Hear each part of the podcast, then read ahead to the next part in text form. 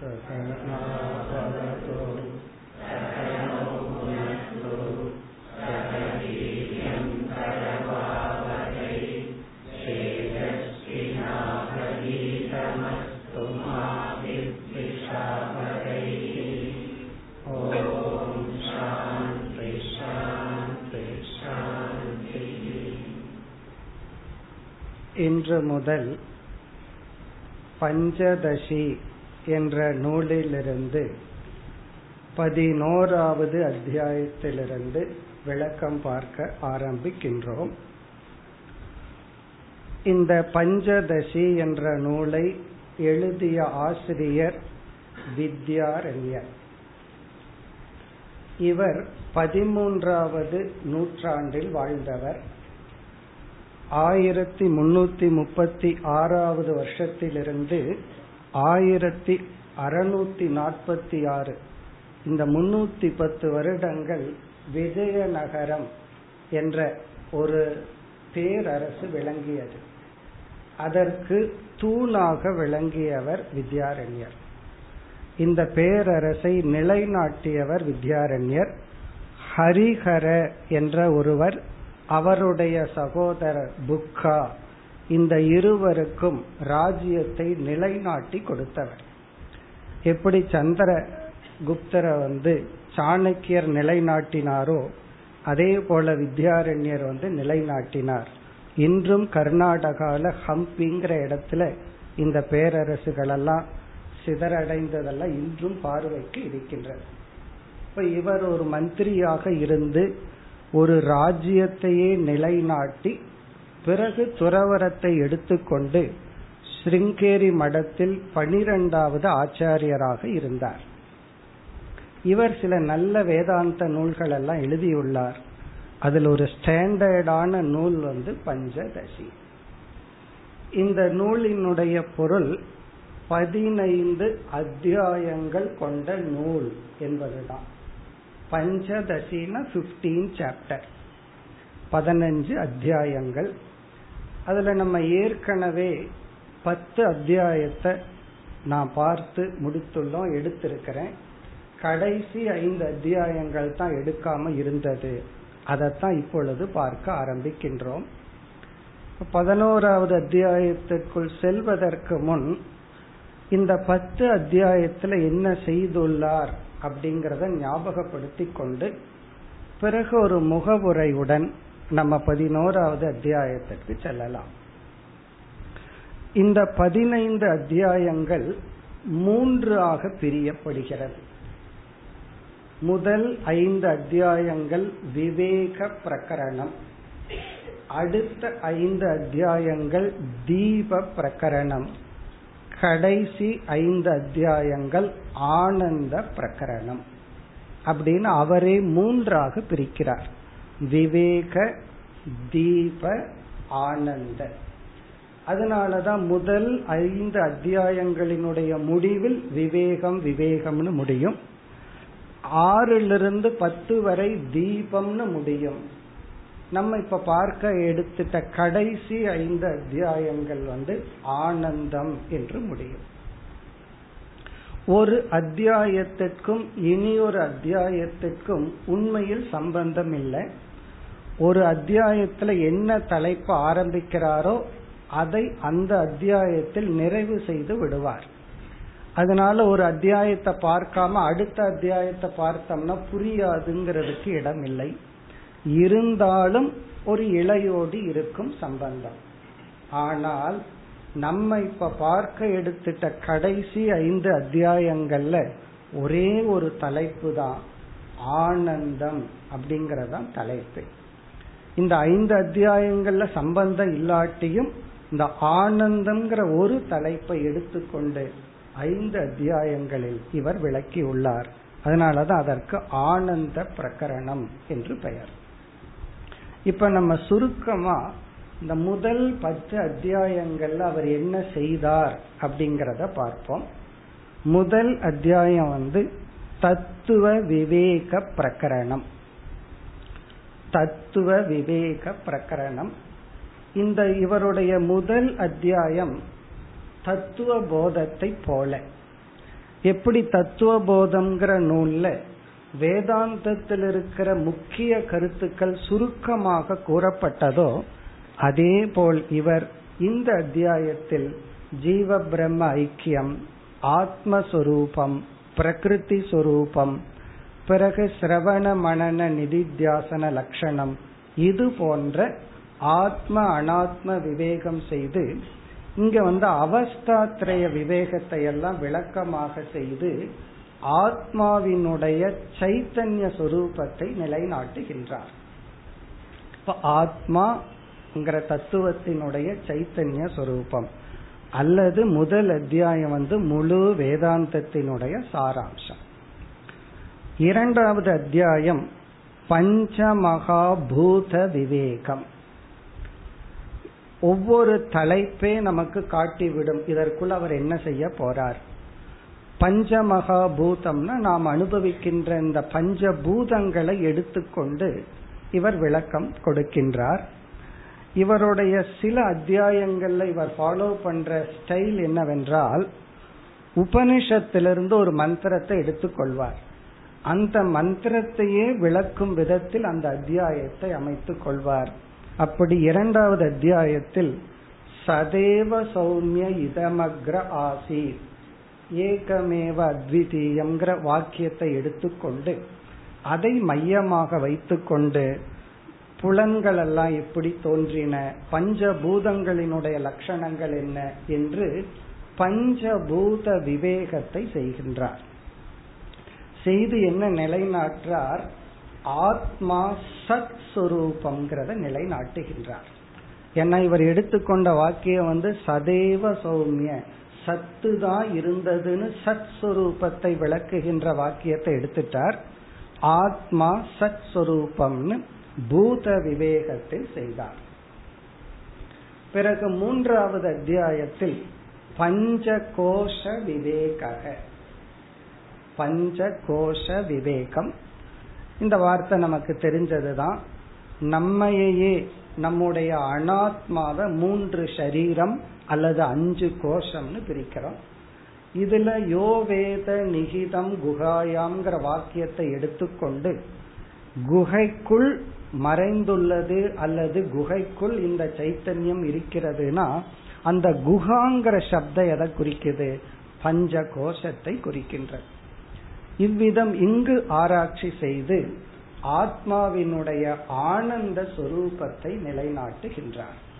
அப்படி முதல் அத்தியாயத்துல சித் சொரூபம் அடுத்த அத்தியாயத்துல சத் சொரூபம் மூன்றாவது அத்தியாயத்துல பஞ்ச கோஷ விவேகத்தின் மூலமா ஆனந்த சொரூபத்தை நிலைநாட்டுகின்றார்.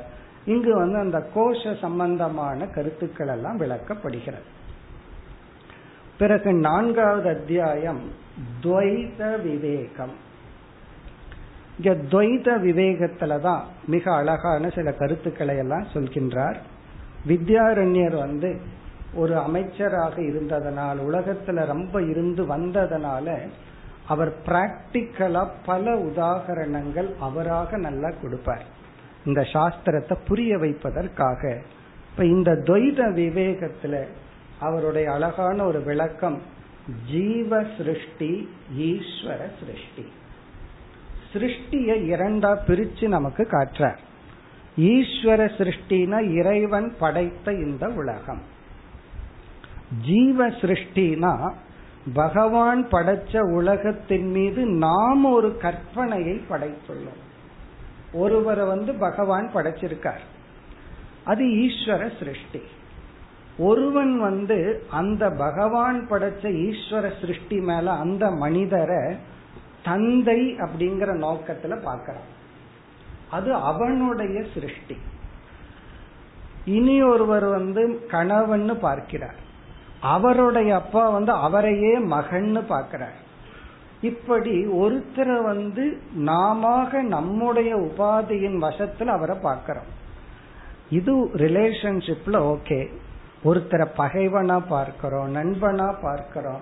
இது என்னுடைய நாடு என்னுடைய மதம் என்னுடைய மொழி. இப்படி இந்த உலகத்தின் மீது நாமே ஒரு படைப்பை கற்பனையில் உருவாக்கி உள்ளோம். அது ஜீவ சிருஷ்டி. அப்படி ஈஸ்வர சிருஷ்டி ஜீவ சிருஷ்டின்னு பிரிச்சு நாம் ஈஸ்வர சிருஷ்டியை தியாகம் செய்ய வேண்டிய அவசியம் இல்லை. இந்த உலகத்தை துறக்கிறது உலகத்தை துறக்கணும் நல்லா சொல்றமே யார் உலகத்தை துறக்கிறது? பகவான் செஞ்ச உலகத்தை நம்ம யாரு துறக்கிறதுக்கு பக்கத்து வீட்டுக்காரனுடைய சொத்தை நான் திறந்துட்டேன்னு சொன்னா அது எதுக்கு? நமக்கு தகுதியே இல்லை அர்ஹதை இல்லை. அப்படி பகவான் படைச்ச உலகத்தை நான் யார் துறப்பதற்கு? அப்ப எதையாவது நான் துறக்கணும்னா என்னுடைய உலகத்தை தான் நான் துறக்கணும். நான் படைச்சதைத்தான் நான் துறக்கணும். அப்போ ஜீவ சிருஷ்டி தான் சம்சார காரணம். ஈஸ்வர சிருஷ்டி சம்சார காரணம் அல்ல. அது மட்டுமல்ல அந்த சிருஷ்டியின் துணை கொண்டு அந்த ஈஸ்வரனை புரிஞ்சுக்கிறதுக்கான சாதனை. இப்ப ஈஸ்வர சிருஷ்டி ஒரு சாதனை ஜீவ சிருஷ்டியத்தான் துறக்கணும். எல்லாமே பகவான் படைக்கப்பட்ட தத்துவம்னு பார்த்துட்டா நம்ம ஈஸ்வர சிருஷ்டியில் இருக்கிறோம். அவன் எனக்கு ஆகாதவன் இவன் எனக்கு ஆகுவன் இது எனக்கு ஒத்துக்கும் இது ஒத்துக்காது. இதெல்லாம் உடம்பின் அடிப்படை நம்ம லா சட்டமே அப்படித்தான் வச்சிருக்கிறோம். மனுஷனை பாதுகாக்கிறதுக்காகத்தான் சட்டமே வச்சிருக்கோம். ஆடுகளை எல்லாம் சாகடிக்கலாம் தப்பு கிடையாது. வேற எதையாவது சாகடிச்சா இது உதி உயிர்கொள் அப்படின்னு நம்ம சில ரூல்ஸ் எல்லாம் வச்சிருக்கோம். ஏன்னா மனுஷன் சரீரத்துக்கு எதெல்லாம் உகந்ததோ அதன் அடிப்படையில தான் சட்டங்கள் எல்லாமே இருக்கு. இதெல்லாம் ஜீவ சிருஷ்டி. அதைத்தான் துவைத விவேகம்ங்கிற இடத்துல செய்தார். பிறகு ஐந்தாவது மகா வாக்கிய விவேகம். இதுல வந்து இதுதான் இவருடைய நூல்ல சிறிய அத்தியாயம். எட்டே எட்டு ஸ்லோகம்தான். நான்கு மகா வாக்கியத்தை நான்கு வேதத்திலிருந்து எடுத்துக்கொண்டு ஒவ்வொரு மகா வாக்கியத்திற்கும் இரண்டு ஸ்லோகத்தில் விளக்கம் கொடுத்து மகா வாக்கியத்தை சுருக்கமாக விளக்கினார். இது வந்து ஐந்தாவது முதல் ஐந்து அத்தியாயங்கள். இந்த மகா வாக்கியத்துல ஒவ்வொரு வேதத்துல சம்பிரதாயத்துல எக்ஸாம்பிளுக்கு எடுத்துக்கொள்ளப்பட்ட பிரஜானம் பிரம்ம அகம் பிரம்மாஸ்மி தத்துவமசி அயமாத்மா பிரம்ம என்ற மன் மகா வாக்கியத்தை எடுத்துட்டு சுருக்கமாக விளக்கி விவேக பிரகரணத்தை நிறைவு செய்கின்றார்.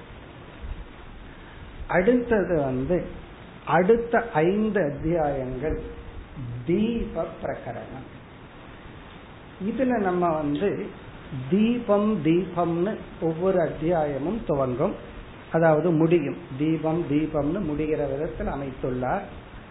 குறிப்பா இந்த ஐந்து அத்தியாயங்களில் இவருடைய சென்ட்ரல் தீம் வேதாந்தத்தினுடைய ஒரு முக்கியமான குழப்பமான கருத்து அல்லது விவேகம் வந்து சித் சிதாபாச விவேகம். சித்துக்கும் சிதாபாசத்துக்கும் உள்ள விவேகம் தான் இந்த அஞ்சு அத்தியாயத்தினுடைய மைய கருத்து. சித்து சிதாபாசம்னா என்ன? சைத்தன்யத்தினுடைய அதனுடைய பிரதிபிம்பத்தினுடைய விவேகம். இப்ப நம்ம யார் அப்படின்னா நம்ம சித்தாவும் இருக்கிறோம் சிதாபாசனாகவும் இருக்கிறோம். இந்த விவேகம் தான் செய்யப்பட்டுள்ளது. சித்திர தீப பிரகரணம். இதெல்லாம் எக்ஸாம்பிள் ஒரு சித்திரத்தை உதாரணமாக ஒரு வரைபடத்தை உதாரணமா வச்சு ஆகாசத்தை உதாரணமா எடுத்துக்கொண்டு இங்க வந்து மாயையினுடைய விக்ஷேப சக்தி ஆவரண சக்தி ஜீவன்கிற விஷயத்துல என்னென்ன குழப்பங்கள் எல்லாம் இருக்கு ஈஸ்வர விஷயத்துல என்னென்ன குழப்பங்கள் இருக்கு ஜீவன் முக்தினா என்ன? இந்த விவேகத்தை எல்லாம் செய்துள்ளார். பிறகு ஏழாவது அத்தியாயம் திருப்தி தீபம். திருப்தி தீபம் இந்த பஞ்சதசியிலேயே ஒரு முக்கியமான அத்தியாயம் இது. ஆத்மானம் சேத் விஜானியார் அப்படின்னு ஒரு பிருகதாரண்யக்க ஒரு மந்திரத்தை எடுத்துக்கொண்டு முழு அத்தியாயம் முழுவதும் விளக்குகின்றார். இருநூத்தி தொண்ணூத்தி எட்டு ஸ்லோகம். எதற்குனா ஒரு மந்திரம் அதுல ஒவ்வொரு வார்த்தைகளை எடுத்துக்கொண்டு மிக அழகாக விளக்குகின்றார். இதுல வந்து இவருடைய பல கருத்துக்கள் நம்ம சில விஷயங்களை புரிஞ்சுக்கிறதுக்காக டெவலப் பண்ண பல கருத்துக்கள். பிற்காலத்துல வந்து பல ஆசிரியர்கள் இதிலிருந்து கருத்தை எடுத்து சில நூல்கள் எல்லாம் எழுதி உள்ளார். தமிழ்ல கைவல்ய நவநீதம்னு ஒரு ஃபேமஸான அந்த ஆத்தர் வந்து வித்யாரண்யருடைய கருத்தை அப்படியே எடுத்துக்கொண்டு தன்னுடைய நூலில் விளக்கம் கொடுத்துள்ளார். அது வந்து திருப்தி தீபம். இந்த திருப்தி தீபத்திலிருந்து தான் இருபத்தஞ்சு ஸ்லோகத்தை அப்படியே எடுத்து மீண்டும் வித்யாரண்யர் ஆனந்த பிரகரணத்துல சொல்ல போகின்றார். பிறகு அடுத்து எட்டாவது அத்தியாயம். கூட்டஸ்த தீபம். மேலும் இங்கு ஜீவ தத்துவம் சிதாபாச தத்துவம் ஈஸ்வர தத்துவம் விளக்கப்படுகிறது. பிறகு ஒன்பதாவது அத்தியாயம் தியான தீபம்.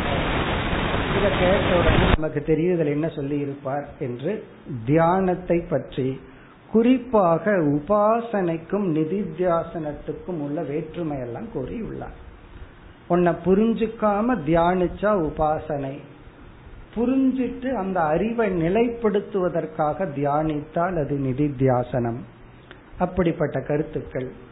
பிறகு பத்தாவது அத்தியாயம் நாடக தீபம்.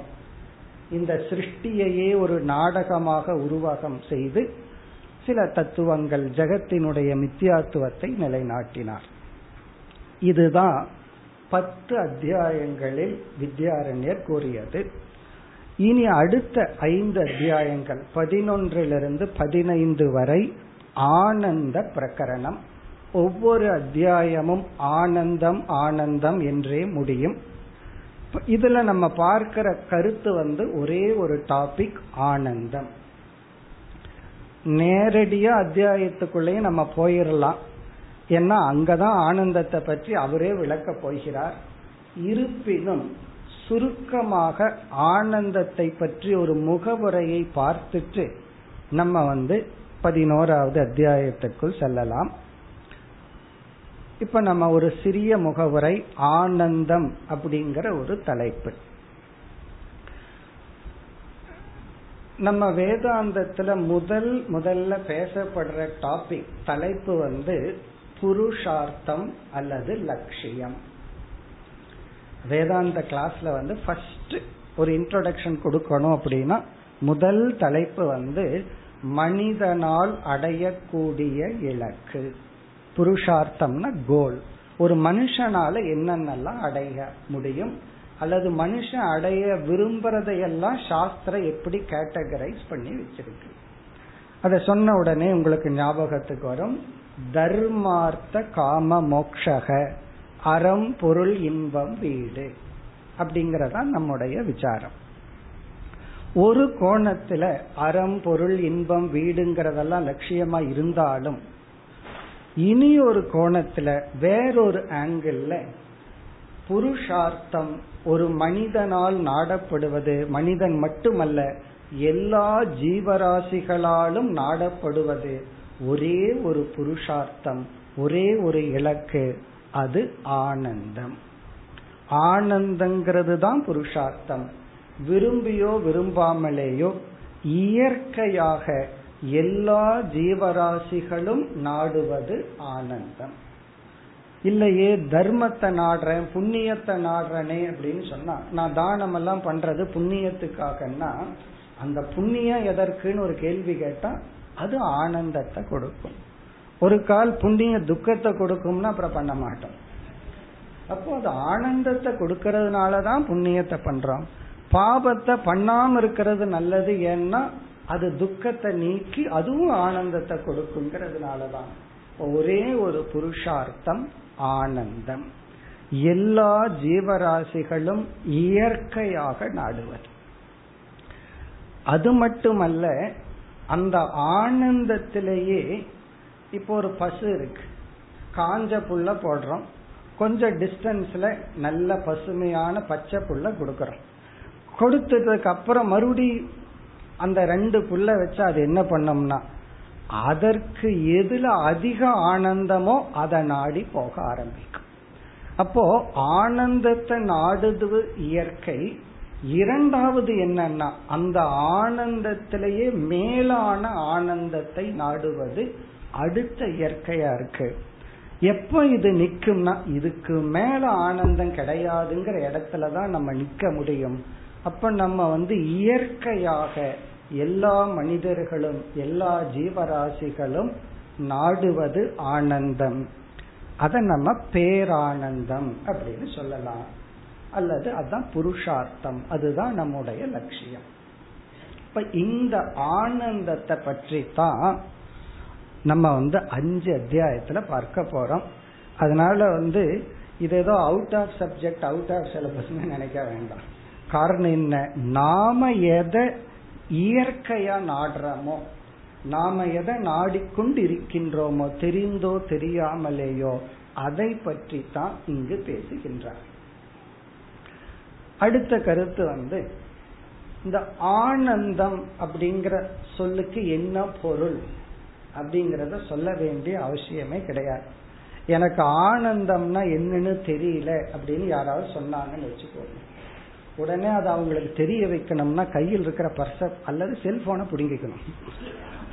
அடுத்த நிமிஷம் அவருக்கு ஒரு துக்கம் வந்துடும் உடனே திருப்பி கொடுத்தோம்னா அவருக்கு எது வருதோ அது பேர் தான் ஆனந்தம். அப்போ ஆனந்தம்னா என்ன அப்படின்னு நமக்கே தெரியும். அது யாரு சொல்லிக் கொடுக்க வேண்டிய அவசியமும் இல்லை.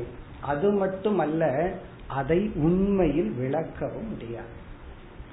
இப்போ ஒரு ஸ்வீட்டை கொடுத்துட்டு லட்டை கொடுக்கறோம். அடுத்தது ஜிலேபிய கொடுத்து இந்த ரெண்டுக்குள்ள வேற்றுமையை விளக்குங்கள்னு சொன்னா அவர் என்ன சொல்றார் முதல்ல என்னால லட்டையே விளக்க முடியாது. அதை சாப்பிடத்தான் முடியும். உனக்கு விளங்கணும்னா நீயும் சாப்பிடு. அப்ப அவர் ஒரே ஒரு விதத்துலதான் விளக்க முடியும். நம்ம வாயில லட்ட போடுறதுதான். அவர் பேசிட்டு இருக்கிற வரைக்கும் நமக்கு விளங்காது. ஒரு சாதாரண இனிப்பே அப்படின்னா இரண்டு இனிப்புக்குள்ள வேற்றுமையையும் அப்படின்னு சொன்னா ஆனந்தம்ங்கிறத எப்படி நம்ம விளக்க முடியும்? அப்ப விளக்க முடியாது. அப்புறம் எதுக்கு அஞ்சு சாப்டர்னா விளக்க முடியாததுக்கு ஏன் அஞ்சுன்னா அது ஏற்கனவே நமக்கு விளங்கி கொண்டு இருக்கின்றது. அது நமக்கு தெரியாதது அல்ல அது விளங்கி கொண்டு இருக்கின்றது. ஆனந்தத்தினுடைய உச்சகட்டத்தை நாம் அனுபவித்து கொண்டும் இருக்கின்றோம். மோக்ஷத்துக்கு லட்சணம் வந்து நம்ம பார்க்க போற எக்ஸாம்பிளா சுஷுப்திய சொல்ல போற உபனிஷத்தை தான் சொல்லுது. ஆழ்ந்த உறக்கத்துல நம்ம வந்து நிபந்தனையற்ற ஆனந்தத்தை அனுபவிக்கிறோம். கனவுலையும் சில சமயம் அனுபவிக்கிறோம்.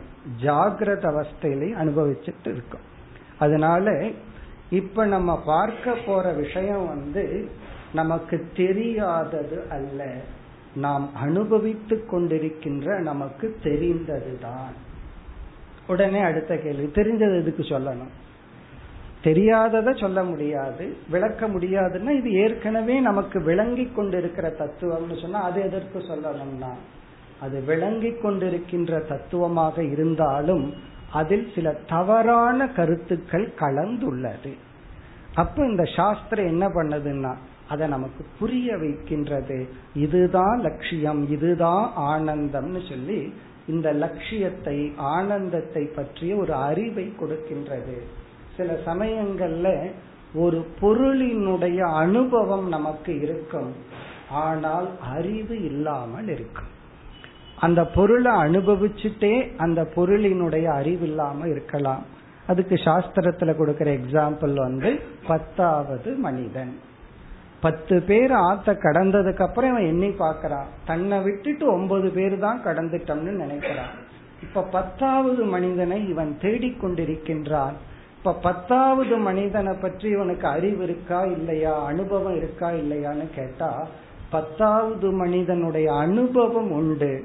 ஆனால் அறிவில்லை. அப்ப இவன் என்ன பண்ணி ஆகணும்? அதை தேடி நான் தான் கண்டுபிடிச்சு ஆகணும் அப்படி இந்த ஆனந்தம்ங்கிறது வந்து நமக்கு தெரியாதது அல்ல தெரிந்தும் தெரியாததாக உள்ளது. விளங்கியும் குழப்பத்துடன் இருப்பதனால் இந்த தலைப்பு வந்து மிக மிக முக்கியம். இதுக்கு ஒரு ஒரு பேஸ் நமக்கு தேவைப்படுது. இந்த தலைப்புக்குள்ள போறதுக்கு முன்னாடி அதாவது இந்த அத்தியாயத்திற்குள் செல்வதற்கு முன்னாடி ஒரு அஸ்திவாரம் போல சில கருத்துக்கள் நமக்கு தேவை.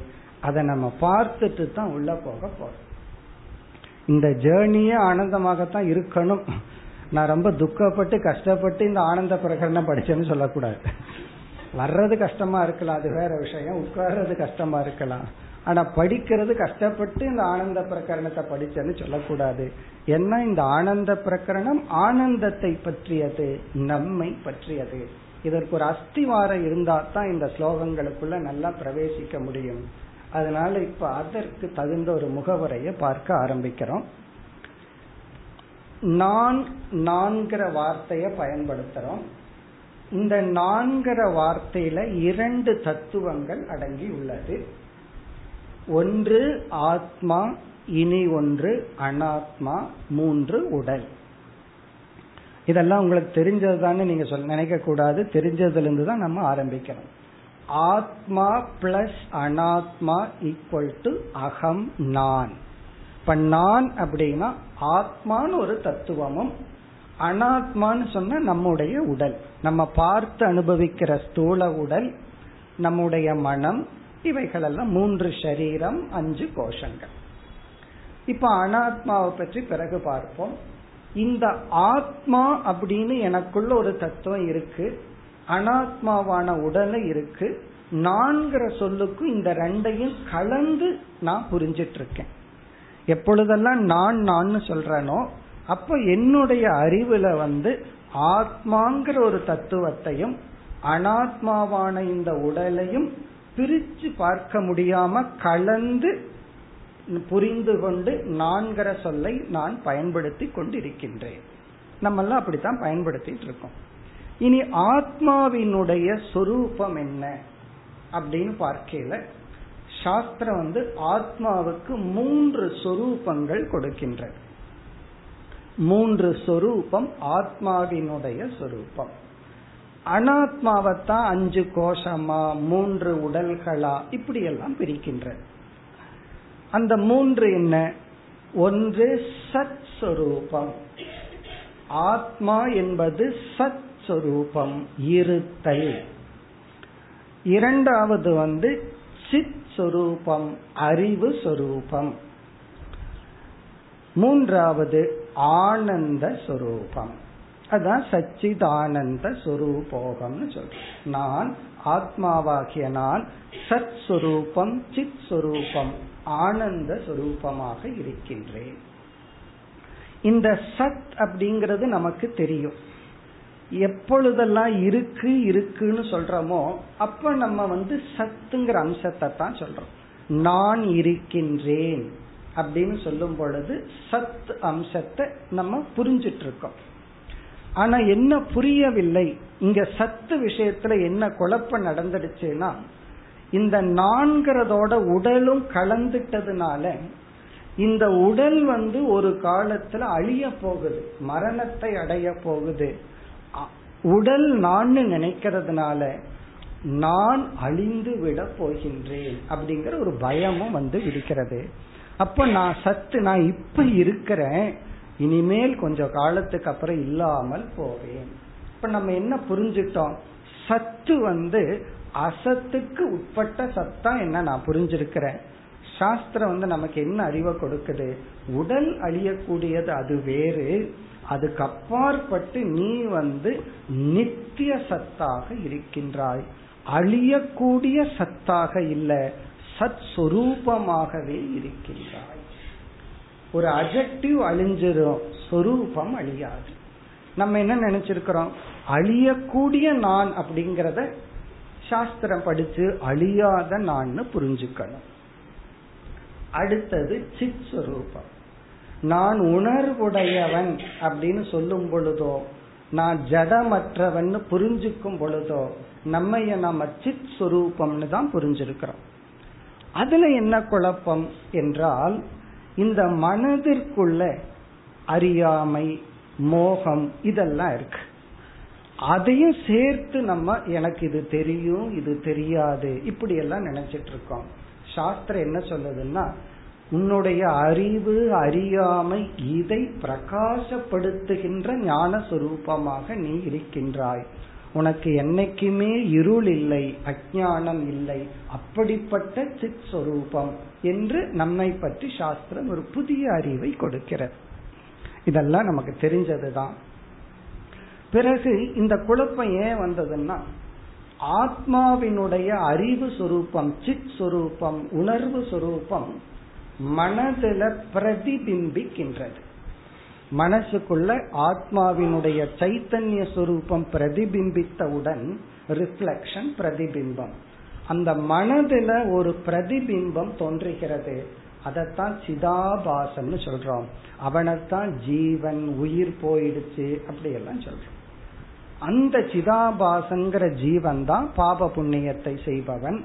என்ன பாப புண்ணியத்தை செய்யணும்னா உணர்வுடையவன் தான் செய்ய முடியும். ஆத்மா ஒன்று மட்டும் உணர்வுடையதுன்னு சொன்னா ஆத்மா தான் பாப புண்ணியம் செஞ்ச மாதிரி ஆகும். அப்ப யார் பாப புண்ணியத்தை செய்யறா? மனதில் இருக்கிற என்னுடைய சைத்தன்யத்தினுடைய பிரதிபிம்பம் சிதாபாசம் மனம் இந்த கூட்டத்தை ஜீவன் சொல்லி நான் புரிந்து கொண்டு அவன் வந்து சம்சாரியாக உழன்று கொண்டு இருக்கின்றான். அப்போ சித்துங்கிற அம்சத்துல ரெண்டு இருக்கு. ஒன்று சொரூபம் இனி ஒன்று பிரதிபிம்பம். இனி ஆனந்தம். ஆத்மா ஆனந்த சொரூபம். அகம் ஆனந்த சொரூபக. இப்ப இந்த ஆனந்தம்ங்கிற ஒரு சொல்லை ஒரு தத்துவத்தை நம்ம வந்து இரண்டாக இப்பொழுது பிரிக்கின்றோம்.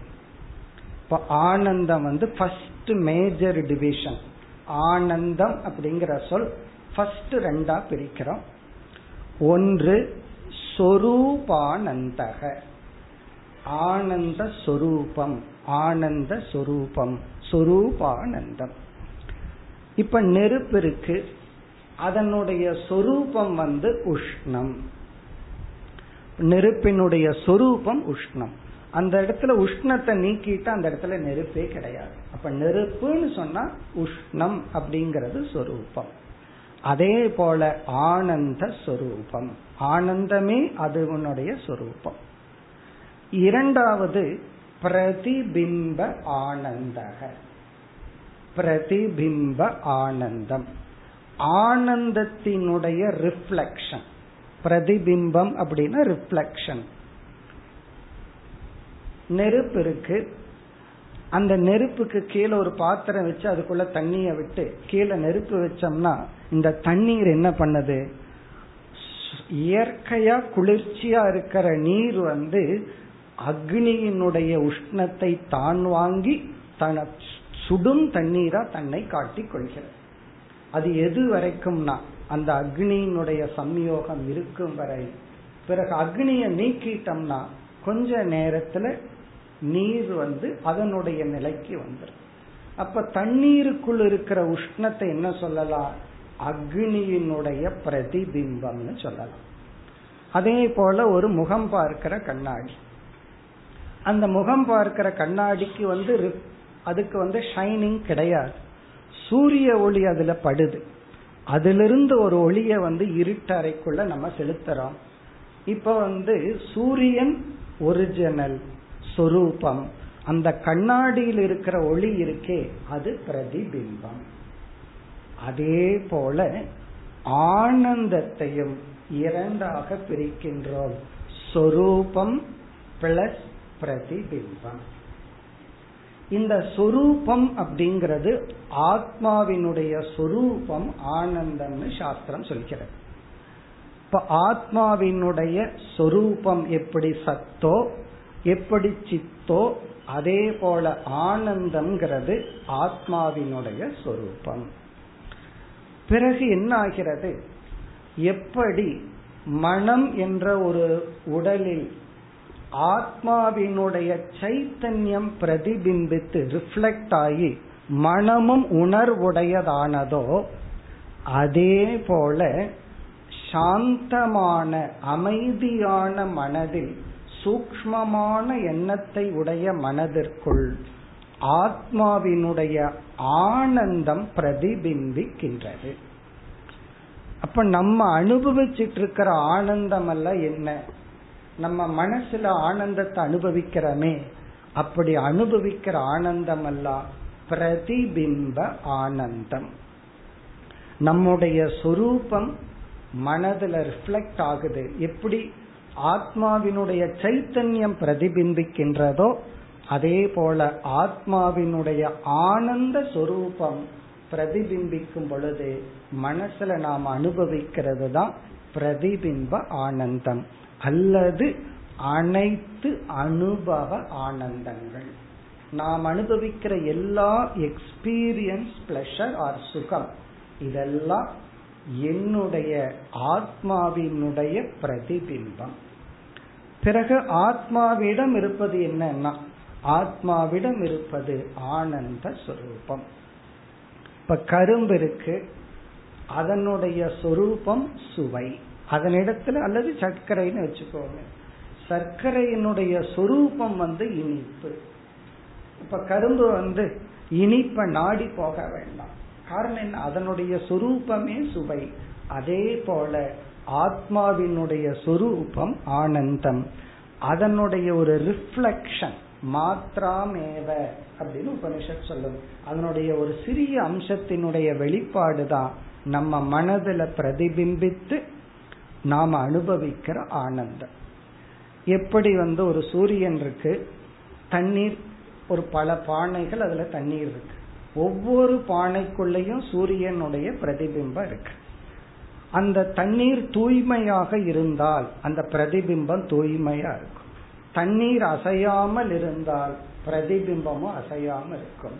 அதே போல மனதானது சூக்மம் ஆக ஆக மனதினுடைய எண்ணங்கள் அமைதி அடைய அடைய ஆத்மாவினுடைய ஆனந்த சுரூபமும் பிரதிபிம்பமும் அதிகரிக்கின்றது மைண்ட் ரொம்ப ரெஸ்ட்லெஸ்ஸா இருந்ததுன்னா உதாரணமா தண்ணி ஆடிக்கொண்டிருந்தா எப்படி பிரதிபிம்பமும் ஆடுதோ தண்ணி அழுக்கா இருந்தா பிரதிபிம்பம் எப்படி ஒழுங்கா இல்லையோ அப்படி மனது அசுத்தத்துடனும் விக்ஷேபத்துடனும் இருக்கும் பொழுது ஆத்மாவினுடைய ஆனந்த அம்சம் மனதிற்கு தெரிவதில்லை.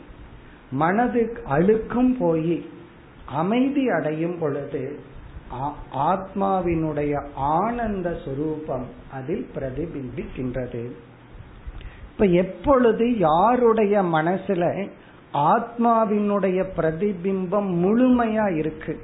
இப்ப எந்த நீர் தூய்மையாக ஹண்ட்ரட் பர்சன்ட் பியூரா அசைவில்லாம இருக்கோ அந்த நீருக்குள்ளதான் சூரியனுடைய பிரதிபிம்பம் சூரியனை போலவே அழகா இருக்கும் அல்லது சந்திரனுடைய பிரதிபிம்பம் அதே போல இருக்கும். அப்படி எந்த மனதில ஆத்மாவினுடைய ஆனந்த சுரூபம் முழுமையாக பிரதிபிம்பிக்கின்றதுன்னா ஞானியினுடைய மனம் மோட்சத்தை அடைந்தவனுடைய மனம். ஏன்னா அவனுடைய மனம் முழுமையான அமைதியில் இருக்கும் பொழுது விவேகத்துடன் இருக்கும் பொழுது மோகம் இல்லாத பொழுது விக்ஷேபம் இல்லாத பொழுது அந்த மனதில் ஆத்மாவினுடைய ஆனந்த சுரூபம் பிரதிபிம்பிக்கின்றது. அப்படி இல்லை என்றால் அது நமக்கு பிரதிபிம்பிக்காது. இதிலிருந்து ஆத்மா ஆனந்த சுரூபம்னு சொல்கிறீர்களே நான் ஏன் துக்கப்படுறேன் அப்படிங்கிற ஒரு கேள்வி வரலாம். அதுக்கு நம்ம வேற பதில் சொல்லலாம். நீ சத்ஸ்வரூபின்னு தெரு சொல்லியும் நான் சாக போறேன்னு நீ நினைச்சிட்டு இருக்கிறையே அது போலன்னு சொல்லிடலாம் நீ சத்ஸ்வரூபி இருந்தாலும் சாக போறன்னு நீ ஏன் நினைக்கிறன்னா இந்த உடலை நீன்னு நினைச்சிட்டு நீ துயரப்படுகிறாய். அப்படி நானே ஆனந்த சுரூபமாக இருந்தால் நான் ஏன் துயரப்படுகின்றேன்? இது வந்து சாதாரண கேள்வி. பெரிய கேள்வி என்னன்னா நானே ஆனந்த சுரூபமாக இருந்தா நான் ஏன் ஆனந்தத்தை நாடணும்? அப்படிங்கறது ஒரு கேள்வி. கேள்வி கேட்கிறவர்கிட்ட இத நம்ம திருப்பி கேட்டுறோம். நீ ஏன் நாடுற? நீ ஏன் ஆனந்த சுரூபம்? அப்ப நீ ஏன் நாடுகின்றாய்? இவரே கேட்கிறார் நான் ஏன் நாடணும்? சில பேர் வந்து சில பேர்த்த திட்டிட்டு அவங்ககிட்டயே கேட்பாங்க உன்னை ஏன் நான் திட்டுனேன் தெரியுமா? அப்படின்னு. அதுக்கு அவங்க பதில் சொல்லணும். இவருக்கு மறந்து போயிரு எதுக்கு திட்ட ஆரம்பிச்சோம்னு? ஏன்னா ரொம்ப நேரம் திட்டி இருப்பாரா? மறந்துடும் இப்ப அவர்கிட்டயே உன்ன எதுக்கு நான் திட்ட ஆரம்பிச்சேன்னு? அவருக்கு ஞாபகப்படுத்துறேன் இதுக்கு தான் திட்ட ஆரம்பிச்சேன் அதே போல நானே ஆனந்த சுரூபம்னா நான் ஏன் ஆனந்தத்தை நாடுறேன்? இந்த கேள்விக்கு பதில் இந்த அஞ்சு அத்தியாயம் முடிச்ச உடனே நமக்கு தெரிஞ்சிடும். அல்லது நம்ம இன்ட்ரோடக்ஷன்லயே பார்க்க போறோம். நானே ஆனந்த சுரூபமாக இருக்கும் பொழுது உண்மையில் நான் ஆனந்தத்தை நாட வேண்டிய அவசியம் இல்லை. சம்சாரத்துக்கு ரொம்ப சட்டிலான டெபினேஷன் ஹண்டிங் பிளஷர் இஸ் சம்சாரம் ஆனந்தத்தை நாடுதல் சம்சாரம். ஆனந்தத்தை நான் நாட வேண்டாம் அப்படின்னு அதுக்கு ஒரு ஃபுல் ஸ்டாப் வைக்கிறது தான் மோக்ஷம் இந்த ஃபுல் ஸ்டாப் எப்ப வைக்க முடியும்னா நானே ஆனந்த சொரூபம்னு எப்ப நான் புரிஞ்சுக்கிறேனோ அப்பதான் நான் ஆனந்தத்தை நாட மாட்டேன். அதுவரை எங்கெல்லாம் பிளஷர் கிடைக்கும் எங்கெல்லாம் சுகம் கிடைக்கும் அப்படின்னு நாடிக்கொண்டு ஒரு டேப்லெட் சாப்பிட்றதுனாலும் கூட அதுல ஒரு சுகர் கோட்டை தான் தேவைப்படுது. காரணம் என்ன? அதுலயும் ஒரு இன்பம். அந்த கசப்பு உள்ள போக வேண்டாம். அது கொஞ்சம் இனிப்பா உள்ள போகட்டுமே. உள்ள போய் கஷ்டத்தை கொடுக்கட்டும் அது வேற விஷயம். போகும்போது கொஞ்சம் இனிப்பா போகட்டுமே. அப்படி ஒவ்வொரு ஸ்டெப்லையும் நம்ம ஆனந்தத்தை நாடுவதே எதை நிலைநாட்டுகிறதுனா நானே ஆனந்த சொரூபம்ங்கிறத புரிஞ்சுக்கலைங்கிறத நிலைநாட்டுகிறது. இப்ப என்னைக்கு இந்த அறிவு வருதோ நானே ஆனந்த சுரூபம். நான் ஆனந்தத்தை நாட வேண்டாம். நான் ஆனந்தத்தை இந்த உலகத்துக்கு கொடுப்பேன். நானே ஆனந்த சுரூபம்னு புரியும் பொழுது அந்த தேடுதல் நிற்கின்றது. அந்த ஒரு மனது இருக்கே. அந்த மனதுக்குள்ள ஆத்மாவினுடைய ஆனந்தம் பூர்ணமாக பிரதிபிம்பிக்கும் பொழுது அதைத்தான் ஜீவன் முக்தி மோக்ஷம் அப்படின்னு சொல்றோம். மோக்ஷம் அப்படின்னா என்ன? நானே ஆனந்த சுரூபம்ங்கிற ஒரு அறிவினால் அந்த மனதில என்னுடைய ஆனந்தம் பிரதிபிம்பிக்கின்றது. அந்த பிரதிபிம்ப ஆனந்தம் தான் மோக்ஷானந்தம். ஆனா அதுக்கு முன்னாடி எத்தனையோ இருக்கு. இப்ப நம்ம ஆனந்தத்தை இரண்டா பிரிச்சுட்டோம். சொரூபானந்தம் பிரதிபிம்ப ஆனந்தம். இப்ப அதுல சில கருத்துக்களை பார்ப்போம். பிறகு பிரதிபிம்ப ஆனந்தத்தை பிரிக்க போறோம். இந்த சொரூபானந்தத்துல பிரிவெல்லாம் கிடையாது. அது பூரணம். சொரூபானந்தத்துல பெரிய வித்தியாசம் இல்லை. பிரதிபிம்ப ஆனந்தத்தை தான் நம்ம மறுபடியும் பிரிச்சு பிரிச்சு பார்க்க போறோம். இங்க வந்து ஆசிரியர் வந்து யோகானந்தா வித்யானந்தா விஷயானந்தா வாசனானந்தான்னு பல ஆனந்தங்களை எல்லாம் சொல்ல போறார். அதெல்லாம் நம்ம வந்து பிரதிபிம்ப ஆனந்தத்துக்குள்ள பார்க்க போறோம். இத்தனை விசாரம் எதற்குனா இந்த பிரதிபிம்பத்தை பிடிச்சு விசாரம் பண்ணி அதனுடைய ஒரிஜினல் ஷோர்ஸ் என்ன அப்படின்னு பார்த்தா கடைசியில ஒரு அதிசயத்தை பார்ப்போம். அது நானாகவே இருக்கு. கடைசியில தேடி யார கண்டுபிடிச்சேன்னா என்னத்தான் நான் கண்டுபிடிக்கிறேன். அப்படி இந்த சொரூபானந்தம் பிரதிபிம்பானந்தம்னு பிரிச்சிருக்கிறோம். இப்ப மீண்டும் பிரதிபிம்பானந்தம் வார்த்தை ஏதோ தெரியாத மாதிரி இருக்குன்னு நினைக்க வேண்டாம். ஒரு ரிஃப்ளெக்ஷன் நிழல் அப்படின்னு நினைச்சுக்கிறோம். இந்த பிரதிபிம்ப ஆனந்தம் என்றால் நம்ம மனசுல நாம் அனுபவிச்சுட்டு இருக்கிற ஆனந்தங்கள். புதிதா தெரியாத கருத்துக்கள் கிடையாது. இந்த சொரூபானந்தம் என்ன? புரியாம இருக்கலாம் தவறு கிடையாது. சொரூபானந்தம்னா நம்முடைய உண்மையான சொரூபம்ங்கிற அளவு புரிஞ்சுக்குவோம். அதுக்கு மேல நம்மளுக்கு ஒரு விஷன் கிடைக்கலன்னா பரவாயில்ல. சொரூபானந்தம்ங்கிறது ஒரிஜினல்னு புரிஞ்சுக்குவோம். ஏன்னா எல்லாத்துலயும் ஒரிஜினல் டூப்ளிகேட் இருக்கு. ஏதாவது வாங்கினா அவனே கேட்பான் கடைக்காரன் ஒரிஜினல்னா இவ்வளவு ரூபாய் டூப்ளிகேட்னா இவ்வளவு ரூபாம்பா அப்படி ஒரிஜினல்னு புரிஞ்சுக்குவோம். எது ஒரிஜினல் எது முக்கிய சூரியனா நம்ம புரிஞ்சுக்குவோம். சூரியனுடைய ரிஃப்ளெக்ஷனை நம்ம அனுபவிச்சுட்டு இருக்கிற ஆனந்தங்கள். இப்ப இதுல சில கருத்துக்களை பார்ப்போம். இந்த சொரூபானந்தம் ஆத்மாவினுடைய சொரூபம். பிரதிபிம்பானந்தம் அந்த கரணத்தில் வெளிப்படுகின்ற ஆனந்தம். இப்ப சொரூபானந்தம்ங்கிறது ஆத்மஸ்வரூபம் பிரதிபிம்பானந்தம்ங்கிறது அந்த கரணே அபிவக்திகி அந்த கரணத்தில் வெளிப்படுகின்ற ஆனந்தம். இனி அடுத்தது வந்து இந்த சொரூபானந்தம் ஏகக. ஒரே ஒரு சுரூபந்தான் ஒன்றுதான். பிரதிபிம்ப ஆனந்தம் இருக்கே அது அநேகம். அநேகம் அல்ல இன்பினிட் இந்த என்ன பிரதிபிம்பங்கள் அவ்வளவு பிரதிபிம்பங்கள் இருக்கு. ஒவ்வொரு ஸ்டேட் ஆஃப் மைண்ட் எப்படி இருக்கோ அதற்கு தகுந்த பிரதிபிம்பம். மைண்ட்ல வந்து என்னென்ன விகாரங்கள் உண்டோ அந்த விகாரத்துக்கு ஏற்ப விதவிதமான ஆனந்தம் இருக்கு. அநேக ஆனந்தம். பிறகு சொரூபானந்தம் நித்தியம் பிரதிபிம்ப ஆனந்தம் அனித்தியம் சொரூபானந்தம் வந்து நித்தியம் பிரதிபிம்ப ஆனந்தம் வந்து அனித்தியம் அது நமக்கு நல்லா தெரியும். சொரூபானந்தத்தை கொஞ்சம் புரிஞ்சுக்கலைன்னா அதை பேலன்ஸ் வச்சுக்குவோம். பிரதிபிம்ப ஆனந்தம்னா நம்ம மனசுல அனுபவிக்கிற ஆனந்தம். அது அனித்தியம்தான். காரணம் என்ன? அந்த ஆனந்தம் தோன்றத பார்க்கிறோம். கொஞ்ச நேரம் இருக்கு. அப்புறம் அப்படியே கொஞ்சம் இல்லாம ஒரு கூல்ட்ரிங்க்ஸ் குடிக்க ஆரம்பிக்கிறோம்னு வச்சுக்குவோமே ஆரம்பிக்கும் போது நல்ல தண்ணி தாகத்தில் இருக்கிறோம். ஃபர்ஸ்ட் கொஞ்ச நேரம் அந்த ஆனந்தத்தினுடைய பீக்கில் இருப்போம். அதுக்கப்புறம் அது குனிஞ்சு பார்ப்போம். அப்படியே குறைஞ்சிட்டே வரும். அப்புறம் குறையுதே குறையுதேன்னு நினைச்சிட்டு குடிக்கிறதையே மறந்துட்டு குடிச்சிட்டு இருப்போம். அப்ப என்ன ஆகுதுன்னா அடுத்த அடுத்த அப்படியே ஆனந்தம் குறையுது. பிறகு இல்லாமல் போகின்ற அப்படி இந்த மனதில் இருக்கிற ஆனந்தம் ஒரு டைம்ல தோன்றுகிறது. கொஞ்ச நேரம் இருக்குது. பிறகு மறைந்து விடுகிறது. பிறகு அடுத்த கருத்து சொரூபானந்தக பூர்ணக. பூர்ணம் அப்படின்னா நிறைந்தது. இதனுடைய கம்பாரிசன் பார்த்தா இந்த பூர்ணம் புரிஞ்சிடும். பிரதிபிம்ப ஆனந்தக தாரதமியவது. தாரதமியத்துடன் கூடியது. தாரதமியம்னா கிரடேஷன் கொஞ்சம் அதிகம் இன்னும் கொஞ்சம் அப்படின்னு ஏற்றத்தாழ்வுடன் கூடியது. அதனாலதான் எந்த ஒரு ஆப்ஜெக்ட் வாங்கினாலும் இப்ப காரே எடுத்துக்கோமே. ரெண்டரை லட்சம் மூணு லட்சத்துல இருந்து மூணு கோடி வரைக்கும் இருக்கு. இந்த பிரைஸ் வேரியேஷன் எதன் அடிப்படையில்? இதுல கொஞ்சம் மோர் பிளஷர் இதுல லெஸ் பிளஷர் அதுக்கு மேல போனா இந்த பிராண்டே உங்களுக்கு ஒரு பிளஷரை கொடுக்கும். அதுக்கு தான் அந்த அத்தனை காசு. முப்பது லட்சம் நாற்பது லட்சத்துல என்ன பிளஷர் கிடைக்குதோ அதே ஒரு ஒரு கோடி ரூபாய் கார்ல இருக்கு. ஆனா இந்த பிராண்ட் இந்த பிராண்ட்ல போறதுல ஒரு எக்ஸ்ட்ரா பிளஷர் இருக்கு.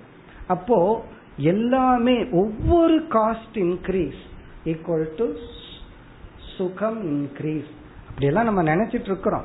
அதுக்கு மேல துக்கம் இன்க்ரீஸ் அது பின்னாடி வேற விஷயம் அது. இந்த ரெண்டரை லட்சம் ரூபாய்க்கு ஒரு கார் வாங்கி இடிச்சோம்னா அது எவ்வளவு துக்கம்? ரெண்டரை கோடிக்கு வாங்கி இடிச்சோம்னா எவ்வளவு துக்கம்? அது ரெண்டரை கோடி துக்கம் இது ரெண்டரை லட்சம் துக்கம் அவ்வளவுதான். இல்ல அதுல அவ்வளவு ஏர் பேக் இருக்கேன்னா எவ்வளவு ஏர் பேக் இருந்தாலும் உனக்கு பிராரப்தம் எவ்வளவோ அவ்வளவுதான் ஏர் உள்ள இருக்கும் பிராரப்தம் போயிடுச்சுன்னா எத்தனை ஏர் பேக் இருந்தாலும் உள்ள ஏர் இருக்காது. இது நமக்கு தெரியாம நம்ம உலகமே அதை வச்சுதான் இருக்கு. உலகமே எதை வச்சு இருக்கு? கையில வந்து இவ்வளவு ரூபாய் செல்போன் அவ்வளவு பிளஷர் அவ்வளவு அப்ளிகேஷன் உள்ள நம்ம பண்ணலாம். இதுதான் தார தன்யம் தாரதமியம்னா நாம் அனுபவிச்சிட்டு இருக்கிற ஆனந்தங்கள் எல்லாத்துக்கும் ஒரு விலை இருக்கு. இவ்வளவு சுகம்னா இவ்வளவு இவ்வளவு சுகத்துக்கு உனக்கு இவ்வளவு விலை அப்படின்னு சொல்லி இருக்கு. இதுதான் தாரதமியம். இனி அடுத்த கேள்வி இந்த தாரதமியம் எதை பொறுத்துன்னா நம் மனதை பொறுத்து. உபாதி வசார் நம்ம மனசுல இருக்கிற எண்ணங்கள் குணங்கள் அதன் அடிப்படையில நமக்கு இன்பங்கள்ல வெரைட்டிஸ் வேரியேஷன் இருக்கு. பிறகு இறுதியாக சொரூபானந்தம் அனனுபவ ரூபம். அதை நாம் பொருளாக அனுபவிக்க முடியாது. சொரூபானந்தம்னு சொல்றமே அதை நம்ம எக்ஸ்பீரியன்ஸ் பண்ண முடியாது. ஒரு ஆப்ஜெக்டா அனுபவிக்க முடியாது. எதை போல அப்படின்னா நம்முடைய முகத்தை போல. நம்ம முகத்தை நம்ம பார்க்க முடியாது. நம்ம கண்ணை நம்ம பார்க்க முடியாது.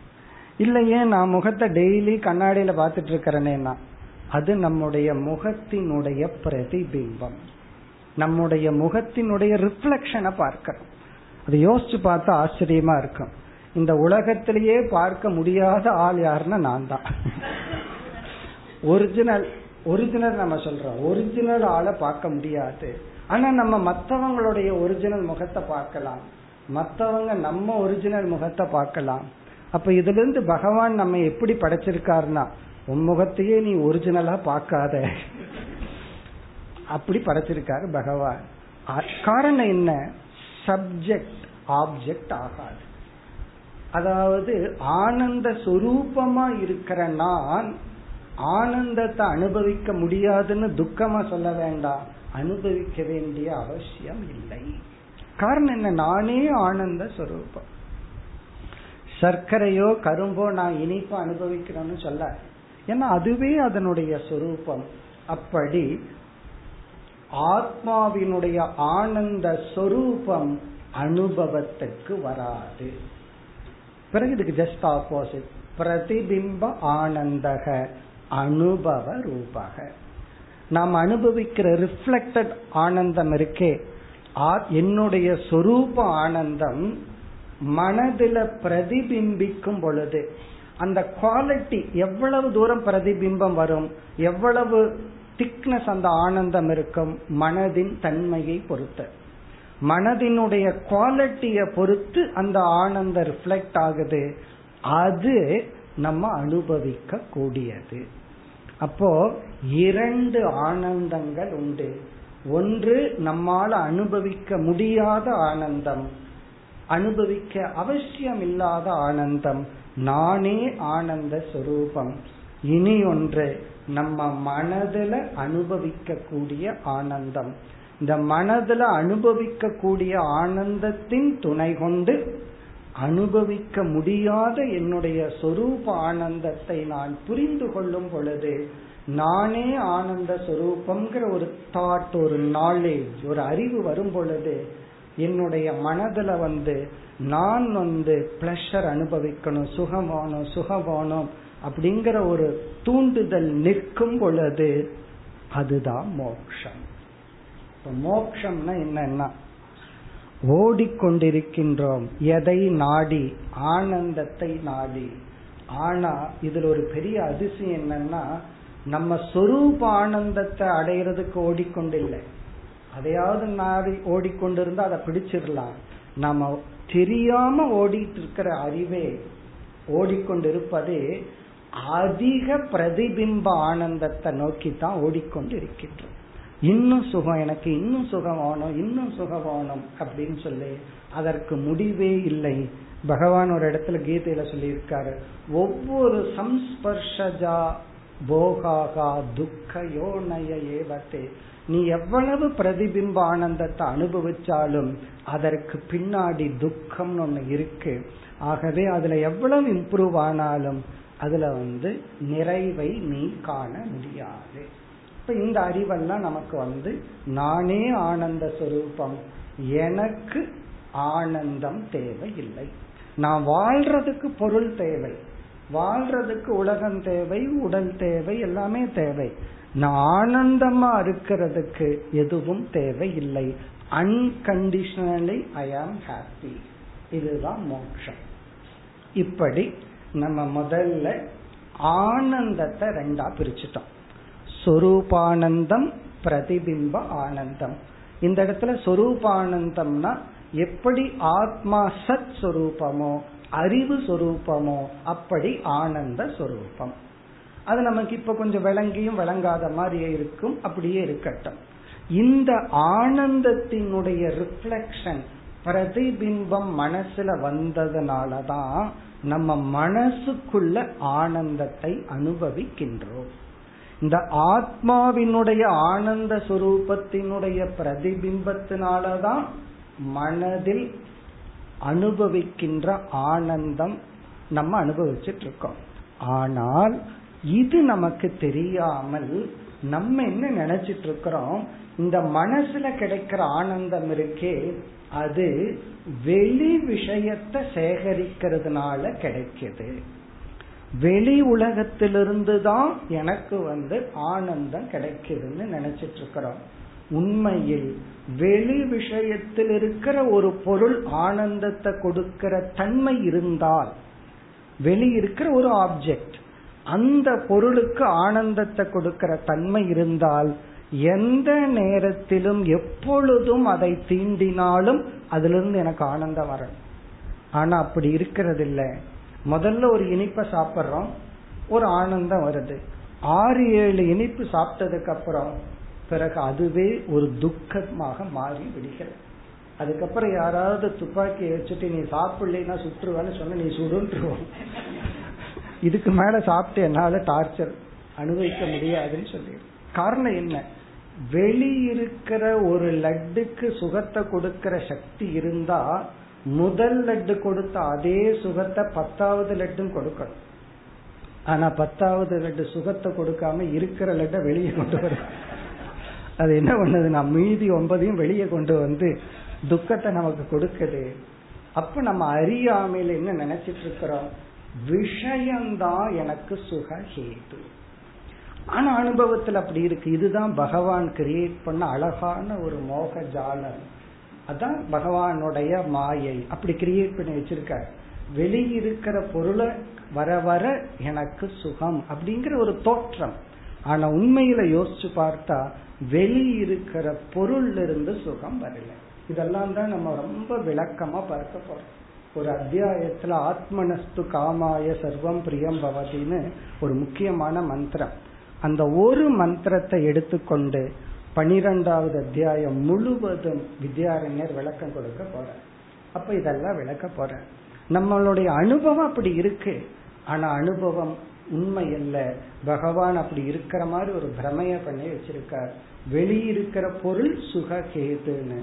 ஆனா உண்மை என்னன்னா மனதினுடைய அமைதிக்கேற்ப ஆத்மாவினுடைய ஆனந்தம் பிரதிபிம்பிக்கின்றது. அதுக்கு ஒரே ஒரு உதாரணம் என்னவென்றால் இப்போ ஒரு பொருள் மீது ஆசை வந்துடுது இந்த பொருளை நான் அனுபவிக்கணும் அப்படின்னு. இப்ப அந்த ஏதோ ஒரு பொருள் ஒரு தங்க நகைன்னு வச்சுக்குவோமே இந்த தங்க நகை எனக்கு வேணும்னு ஆசை வந்துடுச்சு. இப்ப அந்த ஆசை என்ன பண்ணுனது? மனதுல ஒரு விக்ஷேபத்தை கிரியேட் பண்ணி ஒரு துயரத்தை கிரியேட் பண்ணுது. மனதுல ஒரு சஞ்சலத்தை கிரியேட் பண்ணுது. அப்ப மனம் சஞ்சலப்பட்டு கொண்டிருக்கின்றது. சஞ்சலப்படுற மனதுல அசைந்து கொண்டிருக்கிற மனதுல ஆத்மாவினுடைய ஆனந்தம் ரிஃப்ளெக்ட் ஆகிறதில்லை. அந்த பொருள் நம்ம கைக்கு வந்துருச்சு. அதை வந்து பார்த்து உள்ள லாக்கர்ல வச்சுட்டு இப்ப அது எங்கிட்ட இருக்கு அப்படின்னு நினைச்சிட்டு இருக்கோம். இப்ப வந்து எனக்கு சுக அனுபவம் வருது. மேலோட்டமா என்ன தோணுது? அந்த பொருள் வந்து என்னுடைய லாக்கர்ல போய் வச்சதுனாலதான் சுகம்னு மேலோட்ட அனுபவத்தில் இருக்கு. ஆனா உண்மை என்னவென்றால் இந்த பொருள் எனக்கு வேணுங்கிற ஆசை மனதிலிருந்து நீக்கப்படுகிறது. அந்த ஆசை நீங்கின உடனே மனதில் ஒரு அமைதி ஏற்படுகிறது. தற்காலிகமாக அந்த மன அமைதியில் ஆத்மாவினுடைய ஆனந்தம் அதிகமாக பிரகாசிக்கின்றது. அந்த ஆனந்தத்தை நம்ம அனுபவிக்கிறோம். இத வேறொரு இடத்துல ஒரு உதாரணம் சொல்லப்படுகிறது. இவன் வாங்கின நகை இருக்கே அது டூப்ளிகேட் அது ரோல்டு கோல்டு என்னமோ. இது இவனுக்கு தெரியல. ஆனாலும் உண்மையான நகை இருந்திருந்தா என்ன சுகம் கிடைச்சிருக்குமோ அதே சுகம் கிடைக்குது. அப்போ உன் அந்த நகைக்கு சுகத்தை கொடுக்கிற சக்தி இருந்தா பொய்யான நகை கொடுத்திருக்க கூடாது. அப்ப பொய்யான நகையும் இவனுக்கு கொடுக்குது உண்மையான நகையும் கொடுக்குதுன்னா இவனுக்கு அந்த சுக நகை கொடுக்கல. மனதிலிருந்து அந்த எனக்கு அடைய வேண்டியதை அடைஞ்சிட்டேன். கிடைக்க வேண்டியது கிடைச்சாச்சுங்கிற தாட் வேறொரு இடத்துல வித்யாரண்யர் ஒரு உதாரணத்தை சொல்லுவார். தான் பையன் எங்கேயோ இருந்து இறந்து போயிட்டான். அவன் இருக்கிறான்னு நினைச்சிட்டு இவர் சந்தோஷப்பட்டுட்டு இருக்க அப்போ அந்த தாட் இருக்கிறதுங்கிற எண்ணம் மனதில் ஒரு அமைதியை கொடுக்குது. அந்த அமைதியில் என்னுடைய ஆனந்தம் பிரதிபிம்பிக்கின்றது. அதை நான் அனுபவிக்கின்றேன். இப்படி நம்ம விசாரம் பண்ணி கடைசியில் இந்த ஜெகத்துலிருந்து நான் சந்தோஷப்படலை. ஈவன் நான் சந்தோஷப்படுற ஒவ்வொரு அல்ப சந்தோஷமுமே ஆத்மானந்தம்னு புரிந்து கொள்ளப் போகின்றோம். மேலும் முகவுரையினுடைய தொடர்ச்சியை அடுத்த வகுப்பில் செய்வோம்.